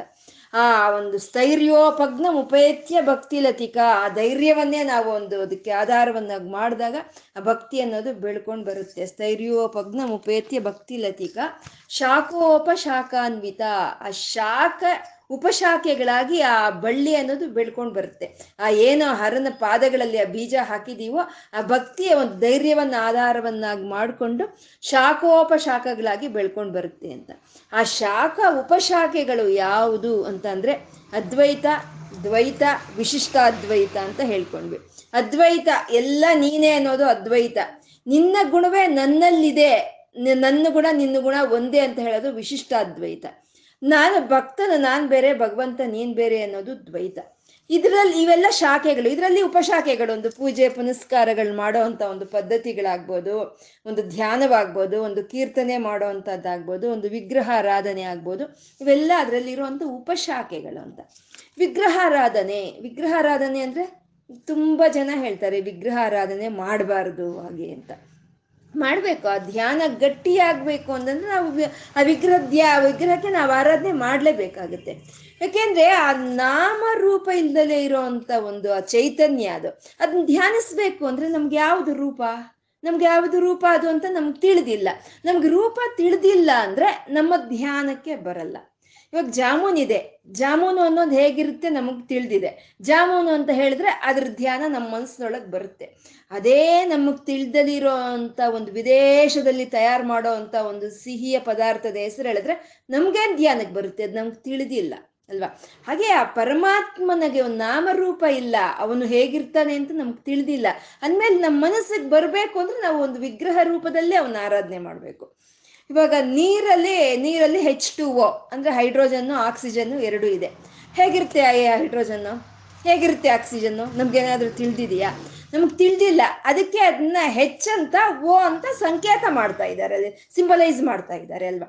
ಹಾಗೆ ನಮಗೆ ತಿಳಿದಿಲ್ಲ, ತಿಳಿದಲೇ ಇರುವಂತ ಆ ರೂಪ ಇರುವಂತ ಪರಮಾತ್ಮನ್ನ ನಾವು ಈ ವಿಗ್ರಹ ರೂಪದೊಳಗೆ ನಾವು ತಗೊಳ್ತಾ ಇದ್ದೀವಿ. ಅಂದ್ರೆ ಅಮ್ಮನ ಭಕ್ತರು, ಲಲಿತೆಯ ಒಂದು ವಿಗ್ರಹವನ್ನಾಗಿ ರಾಮನ ಭಕ್ತರು ರಾಮನ ವಿಗ್ರಹವನ್ನಾಗಿ, ಶಿವನ ಭಕ್ತರು ಲಿಂಗವನ್ನಾಗಿ ವಿಷ್ಣುವಿನ ಭಕ್ತರು ನಾರಾಯಣನ ರೂಪವನ್ನಾಗಿ ಆ ವಿಗ್ರಹದಲ್ಲಕ್ಕೆ ಆ ಒಂದು ಇದನ್ನ ತಗೊಳ್ತಾರೆ. ಅಂದ್ರೆ ಆ ವಿಗ್ರಹ ಸರ್ವಾಂತರ್ಯಾಮಿ, ಅವನು ಅಂತರ್ಬಹಿಶ್ಚತ್ ಸರ್ವ ನಾರಾಯಣ ವ್ಯಾಪಿನಃ, ಅವನು ಎಲ್ಲಾ ಕಡೆ ವ್ಯಾಪಿಸ್ಕೊಂಡಿದ್ದಾನೆ ಅಂತ ಅಂದ್ಮೇಲೆ ನಾವು ಮುಂದ್ಗಡೆ ಇಟ್ಕೊಂಡಿದ್ದ ವಿಗ್ರಹದಲ್ಲೂ ಇದ್ದಾನೆ ಅಲ್ವಾ ಅವನು? ಎಲ್ಲ ಕಡೆ ಇರೋ ನಾ ವಿಗ್ರಹದಲ್ಲೂ ಇದ್ದಾನೆ ಅಂತ ನಾವು ತಿಳುವಳ್ತಿ ಅನ್ನೋ ಒಂದು ತಿಳುವಳಿಕೆ ನಮಗೆ ಇರಬೇಕು. ಒಂದು ಗಂಗೆಯ ನೀರನ್ನ ಒಂದು ಪಂಚಪಾತ್ರೆಗೆ ತಗೊಂಡು ನಾವು ಹೇಗೆ ಪೂಜೆ ಮಾಡ್ತೀವೋ ಹಾಗೆ ನಾಮರೂಪರಹಿತವಾದ ಚೈತನ್ಯವನ್ನ ವಿಗ್ರಹದೊಳಗೆ ನಾವು ಗ್ರಹಿಸ್ಕೊಂಡು ಅದನ್ನ ಧ್ಯಾನ ಮಾಡೋ ಅಂಥದ್ದು ಆ ವಿಗ್ರಹದೊಳಗೆ ಆ ಕುಂಡಲಿನಿ ಸೌಂದರ್ಯ, ಮಂತ್ರ ಸೌಂದರ್ಯ ಮತ್ತೆ ಪರತತ್ವ ಎಲ್ಲ ಸೇರಿ ಇದೆ ಅಂತ ತಿಳುವಳಿಕೆಯಿಂದ ನಾವು ಆ ವಿಗ್ರಹವನ್ನು ಆರಾಧನೆ ಮಾಡ್ತಾ ಅದನ್ನ ನಮ್ಮ ಮನಸ್ಸಿನ ಒಳಕ್ಕೆ ತಗೊಂಡು ಧ್ಯಾನಿಸ್ಬೇಕು. ಹಾಗಾಗಿ ಆ ವಿಗ್ರಹಾರಾಧನೆಯನ್ನ ಮಾಡಬೇಕು. ಮಾಡಿದ್ರೇನೆ ಅದು ನಮ್ಮ ಮನಸ್ಸಿನ ಒಳಕ್ಕೆ ಆ ಧ್ಯಾನವಾಗಿ ಅದು ಬರುತ್ತೆ. ಮತ್ತೆ ಮಾಡೋವಾಗ ಬಾಹ್ಯವಾಗಿ ಪೂಜೆ ಬೇಡ ಅನ್ನೋದೊಂದು ಕೆಲವು ಒಂದಿರುತ್ತೆ. ಏನು ಮನಸ್ಸಿನಲ್ಲಿ ಧ್ಯಾನಿಸಿದ್ರೆ ಸಾಕು, ಬಾಹ್ಯವಾಗಿ ಪೂಜೆ ಬೇಡ ಅಂತ. ಬಾಹ್ಯವಾಗಿ ನಾವು ಈ ಐಶ್ವರ್ಯಗಳನ್ನ, ಈ ಗಾಳಿಯನ್ನ ಅನುಭವಿಸ್ತಾ ಇದ್ದಷ್ಟು ಕಾಲ ಈ ನೀರು ಕುಡಿತಾ ಇದ್ದಷ್ಟು ಕಾಲ, ಸೂರ್ಯನ ಬೆಳಕು ಅನುಭವಿಸ್ತಾ ಇದ್ದಷ್ಟು ಕಾಲ, ಚಂದ್ರನ ಬೆಳತಿಂಗಳ ಅನುಭವಿಸ್ತಾ ಇದ್ದಷ್ಟು ಕಾಲ, ಊಟ ಮಾಡ್ತಾ ಇರೋ ಅಷ್ಟು ಕಾಲ, ಬಾಹ್ಯವಾಗಿ, ನಾವು ಬಾಹ್ಯವಾಗಿ ಆ ಪರಮಾತ್ಮನ ನಾವು ಸೇವನೆ ಮಾಡ್ಕೊಳ್ಳೇಬೇಕು. ಯಾಕೆಂದ್ರೆ ಐಶ್ವರ್ಯಗಳೆಲ್ಲ ಯಾರ್ದು? ಯಾರಪ್ಪನ ಮನೆ ಸೊತ್ತು ಐಶ್ವರ್ಯಗಳು? ನಮ್ಮಪ್ಪ, ಅವನು, ಅವನ್ ಸೊತ್ತು ಇದು. ಅಂತ ಹೇಳಿ ನಾವು ಇದೆಲ್ಲ ಪರಮಾತ್ಮ ನೀನ್ ಕೊಟ್ಟಿರೋದೆ ಅಂತ ಅವನಿಗೆ ನಿವೇದನೆ ಮಾಡಿದ್ರೆ ನಾವು ಅದು ನಮಗೆ ಅನುಗ್ರಹವಾಗಿ, ನಮಗೆ ಪ್ರಸಾದವಾಗಿ ಸಿಕ್ಕುತ್ತೆ. ಹಾಗಾಗಿ ನಾವು ಬಾಹ್ಯವಾಗಿ ಪೂಜೆ ಮಾಡ್ತಾ, ಆ ವಿಗ್ರಹದ ಒಂದು ಪೂಜೆಯನ್ನು ಮಾಡ್ತಾ ಅದನ್ನ ನಮ್ಮ ಮನ ಮನಸ್ಸಿನ ಒಳಕ್ಕೆ ತಗೋಬೇಕು. ಇವೇ ಶಾಖೋಪಶಾಖಾನ್ವಿತ ಇವು ವಿಧ ವಿಧವಾಗಿ ಆ ಭಕ್ತಿಯಲ್ಲಿ, ಆ ಭಕ್ತಿಯನ್ನ ಪ್ರಕಟಿಸ್ಕೊಳ್ತಾರೆ ಶಾಖೋಪಶಾಖಾನ್ವಿತ. ಇನ್ನ ಭಕ್ತಿ ಬನ್ನೋ ಬಳ್ಳಿ ಮೇಲೆ ಎದ್ದು ಅದು ಎಲ್ಲ ಕಡೆ ವ್ಯಾಪಿಸ್ಕೋಬೇಕು ವಿಸ್ತಾರವಾಗಿ ಅಂತಂದ್ರೆ ನಮ್ಮ ಮನಸ್ಸು ಉನ್ನತವಾದ ಗುಣಗಳಿರಬೇಕು. ಆ ಮನಸ್ಸು ಉನ್ನತವಾದ ಗುಣ ಗುಣಗಳಿದ್ರೆ ಒಂದು ಚಪ್ರಕ್ಕೆ ಬಳ್ಳಿ ಅರಳುಕೊಂಡಂಗೆ ಅದು ಅರಳ್ಕೊಂಡು ಹೋಗುತ್ತೆ. ನಮ್ಮ ತ್ರಿಕರಣ ಶುದ್ಧಿ ಇರಬೇಕು, ಕಾಯ, ವಾಚ, ಮನಸ್ಸ ಮೂರು ಒಂದೇ ಆಗ್ಬೇಕು. ಆವಾಗ ಭಕ್ತಿ ಅನ್ನೋದು ವಿಸ್ತಾರವಾಗಿ ವ್ಯಾಪಿಸ್ಕೊಂಡು ಅಲ್ಲಿ ಸಕಲ ಸ, ಅಲ್ಲಿ ಒಂದು ನಿತ್ಯಾಭೀಷ್ಟ ಫಲಪ್ರದ ಅಂದ್ರೆ ಒಂದು ಮುಕ್ತಿ ಅನ್ನೋ ಒಂದು ಫಲ, ಫಲವನ್ನು ಕೊಡುತ್ತೆ ಅಂತ. ಆ ರೀತಿ ಆ ಭಕ್ತಿ ಅನ್ನೋ ಬಳ್ಳಿ ಬೆಳ್ಕೊಂಡು ಬಂದು ಆ ಮುಕ್ತಿ ಅನ್ನೋ ಒಂದು ಫಲ ನಮ್ಗೆ ಸಿಕ್ಬೇಕು ಅಂದ್ರೆ ಸತ್ಕರ್ಮ ಸಂವರ್ಧಿತ. ನಾವು ಮಾಡ್ಬೇಕಾಗಿರುವಂತ ಕೃಷಿ, ನಾವು ಮಾಡ್ಬೇಕಾಗಿರುವಂತ ವ್ಯವಸಾಯ ಯಾವುದಂದ್ರೆ ಸತ್ಕರ್ಮಗಳನ್ನು ಆಚರಿಸ್ಬೇಕು. ಅಂದ್ರೆ ಧರ್ಮ ಏನ್ ಹೇಳುತ್ತೋ ಅದನ್ನೇ ಮಾಡೋದು. ಧರ್ಮ ಶಾಸ್ತ್ರ ಏನ್ ಹೇಳುತ್ತೋ ಅದನ್ನೇ ಮಾಡೋದು. ಶಾಸ್ತ್ರ ಏನ್ ಮಾಡಬೇಡ ಅಂತ ಹೇಳುತ್ತೋ ಅದು ಮಾಡ್ದಲೇ ಇರೋದು. ಇವನ್ನೇ ಸತ್ಕರ್ಮಗಳು ಅಂತ ಹೇಳ್ತಾರೆ. ಆ ರೀತಿ ಭಕ್ತಿ ಬೆಳ್ಕೊಂಡು ಬರುತ್ತೆ ಅನ್ನೋದನ್ನ ಗುರುಗಳು ಅತ್ಯದ್ಭುತವಾಗಿ ನಲ್ವತ್ತೊಂಬತ್ತನೇ ಶ್ಲೋಕದಲ್ಲಿ ವಿವರಿಸಿದ್ರೆ, ಈ ಐವತ್ತನೇ ಶ್ಲೋಕದಲ್ಲಿ ಇವಾಗ ಈ ಶ್ಲೋಕಗಳೆಲ್ಲ ಹೇಳ್ತಾ ಇರೋದು ಯಾರಿಗಾಗಿ ಹೇಳ್ತಾ ಇದ್ದೀವಿ? ಶ್ರೀಶೈಲ ಮಲ್ಲಿಕಾರ್ಜುನಿಗಾಗಿ ಹೇಳ್ತಾ ಇದ್ದಾರೆ. ಗುರುಗಳು, ಅವನಿಗೆ ನಿವೇದನೆ ಮಾಡ್ತಾ ಇದ್ದಾರೆ. ಅದನ್ನ ಅವನಿಗೆ ಅರ್ಪಣೆ ಮಾಡ್ತಾ ಇದ್ದಾರೆ. ಅಂದಮೇಲೆ ಅವನ ಐವತ್ತು, ಐವತ್ತೊಂದನೇ ಶ್ಲೋಕದಲ್ಲಿ ಅವನು ಇಲ್ಲಿ ಬರ್ತಾ ಇದ್ದಾನೆ. ಶ್ರೀಶೈಲ ಮಲ್ಲಿಕಾರ್ಜುನನಾಗಿ ಬರ್ತಾ ಇದ್ದಾನೆ. ಗುರುಗಳು ತೋರಿಸ್ತಾ ಇರುವಂತ ಪ್ರೀತಿಗೆ, ಭಕ್ತಿಗೆ, ಆ ತತ್ವಕ್ಕೆ, ಆ ಕವಿತ್ವಕ್ಕೆ ಮನಸ್ಸೋತಂತ ಆ ಮಲ್ಲಿಕಾರ್ಜುನನು ನೃತ್ಯ ಮಾಡ್ತಾ ಇದ್ದಾನೆ. ಸಂಧ್ಯಾ ಸಮಯದಲ್ಲಿ ನೃತ್ಯವನ್ನು ಮಾಡ್ತಾ ಇದ್ದಾನೆ. ಸಂಧ್ಯಾರಂಭ ವಿಜೃಂಭಿತಂ ಅಂತ. ಇಲ್ಲಿ ಮಲ್ಲಿಗೆ ಗಿಡಕ್ಕೆ, ಮಲ್ಲಿಗೆ ಬಳ್ಳಿಗೆ, ಮಲ್ಲಿಗೆ ಹೂವಿಗೆ ಹೋಲಿಸ್ತಾ ಇದ್ದಾರೆ ಮಲ್ಲಿಕಾರ್ಜುನನ್ನ. ಆ ಸಂಧ್ಯಾ ಕಾಲದಲ್ಲಿ ಆ ಶಂಕರರು ಹೇಳ್ತಾ ಇರುವಂತ ಕವಿತ್ವಕ್ಕೆ ಮೈ ಮೈ ಮರೆತು ವಿಜೃಂಭಣೆಯಿಂದ ನಾಟ್ಯ ಮಾಡ್ತಾ ಇದ್ದಾನೆ ಆ ಪ್ರದೋಷ ಕಾಲದಲ್ಲಿ. ಹಾಗೆ ಮಲ್ಲಿಗೆ ಹೂವು ಸಂಜೆ ಹೊತ್ತು ಬಿಡುತ್ತೆ ಅಂತ. ಶ್ರುತಿ ಎಲ್ಲಿರುತ್ತೆ ಆ, ಎಲ್ಲಿರ್ತಾನೆ ಅವನು, ಆ ಪರಮಶಿವನು, ಅಲ್ಲಿ ನಾಟ್ಯ ಮಾಡ್ತಾ ಇರುವಂತ ಮಲ್ಲಿಕಾರ್ಜುನ ಎಲ್ಲಿರ್ತಾನೆ? ಶ್ರುತಿ ಸೀರ ಸ್ಥಾನಾಂತರಾಧಿಷ್ಠಿತಂ. ಉಪನಿಷತ್ತುಗಳು ವೇದಾಂತಗಳ ಮೇಲೆ ಇಲೋ ಇರೋ ಅಂತ ಅವನು ಅವನು ಸಪ್ರೇಮ ಭ್ರಮರಾಭಿರಾಮಂ. ಅವನು ಮಲ್ಲಿಗೆ ಹೂವು ಅಲ್ವಾ? ಮಲ್ಲಿಗೆ ಹೂವದ ಸುತ್ತ ಮಕರ ಒಂದು, ಮಕರಂದವನ್ನ ಹೀರ್ಕೊಳ್ಳೋದಕ್ಕೋಸ್ಕರ ಭ್ರಮರೆ ಹೇಗೆ ಸುತ್ತುತ್ತೋ ಹಾಗೆ ಸಪ್ರೇಮ ಭ್ರಮರಾಭಿರಾಮಂ. ಈ ಮಲ್ಲಿಕಾರ್ಜುನನ ಸುತ್ತ ಆ ಶ್ರೀಶೈಲ ಭ್ರಮರಾಂಬಿಕೆ ಸುತ್ತಾ ಇದ್ದಾಳೆ ಅಂತ. ಅಸಕೃತ್ ಸದ್ವಾಸನಾ ಶೋಭಿತಂ. ಮಲ್ಲಿಗೆ ಹೂವಿನಲ್ಲಿ ಇರೋ ಸುವಾಸನೆ ಅನ್ನೋದು ನಿರಂತರ ಅದು ಬರ್ತಾನೆ ಇರುತ್ತೆ ಆ ಸುಗಂಧ ಅನ್ನೋದು. ಹಾಗೆ ಪರಮಾತ್ಮನಲ್ಲಿ ಇರೋ ಅಂತ ದಯೆ, ದಾಕ್ಷಿಣ್ಯ, ಕಾರುಣ್ಯ ಅನ್ನೋ ಸದ್ಗುಣಗಳ ಸುಗಂಧ ಅನ್ನೋದು ನಿರಂತರ ಬರ್ತಾನೆ ಇರುತ್ತೆ ಅಂತ. ಭೋಗೀಂದ್ರಾಭರಣಂ. ಅವನು ಒಂದು ಕ ಸರ್ಪಶ್ರೇಷ್ಠನನ್ನ ಅವನು ಹಾರವನ್ನು ಹಾಗೆ ಹಾಕ್ಕೊಂಡಿದ್ದಾನೆ. ಸಮಸ್ತ ಸುಮನ ಪೂಜ್ಯಂ, ಎಲ್ಲ ದೇವತೆಯರು, ಋಷಿಗಳು, ಭಕ್ತರು ಎಲ್ಲರೂ ಅವನು ಪೂಜಿಸ್ಕೊಳ್ತಾ ಇದ್ದಾರೆ. ಗುಣಾವಿಷ್ಕೃತಂ, ಅವನ್ ತಗೋಬೇಕು ಅವನ್ನ ನಾವು ಅಂದ್ರೆ, ಅವನ್ ನಮ್ಮ ಹೃದಯಕ್ಕೆ ಬರಬೇಕು ಅಂದ್ರೆ, ಅವ್ನು ನಮ್ಮ ಒಳ್ಳೆಯ ಗುಣಗಳಿಂದಾನೇ ಅವನು ತಗೊಳ್ಳೋದಿಕ್ಕೆ ಸಾಧ್ಯ. ಅಂತ ಶ್ರೀಗಿರಿ ಮಲ್ಲಿಕಾರ್ಜುನನನ್ನ ಸೇವನೆ ಮಾಡ್ಕೊಳ್ತಾ ಇದ್ದೀನಿ. ಶ್ರೀಗಿರಿ ಮಲ್ಲಿಕಾರ್ಜುನ ಮಹಾಲಿಂಗಂ ಶಿವಾಲಿಂಗಿತಂ ಅವನು ಎಂತ ಅಂದ್ರೆ ಮಹಾಲಿಂಗಂ. ಕಾಣಿಸ್ತಾ ಇರೋ ಜ್ಯೋತಿರ್ಲಿಂಗ ಧ್ಯಾನಿಸಿದಾಗ ನಾವು ಹದಿನಾಲ್ಕು ಭುವನಗಳಲ್ಲಿ ಅವನೇ ವಿಸ್ತಾರವಾಗಿದ್ದಾನೆ ಅನ್ನೋ ಹಾಗೆ ನಮಗೆ ಗೋಚರವನ್ನು ಕೊಡ್ತಾ, ಆ ಸಪ್ರೇಮ ಭ್ರಮರಾಭಿರಾಮಂ, ಆ ಭ್ರಮರಾಂಬಿಕೆ ಪ್ರೀತಿಯಿಂದ ಶಿವಾಲಿಂಗಿತಂ, ಆ ಮಲ್ಲಿಕಾರ್ಜುನನ್ನ ಅಪ್ಪುಕೊಂಡು ಕೂತಿದ್ದಾಳೆ ಅನ್ನೋ ಹಾಗೆ ಗುರುಗಳು ಐವತ್ತನೇ ಶ್ಲೋಕದಲ್ಲಿ ಇಲ್ಲಿ ಧ್ಯಾನಿಸ್ತಾ ಇದ್ದಾರೆ. ಇನ್ನು ಐವತ್ತೊಂದನೇ ಶ್ಲೋಕ ಹೇಳಿ.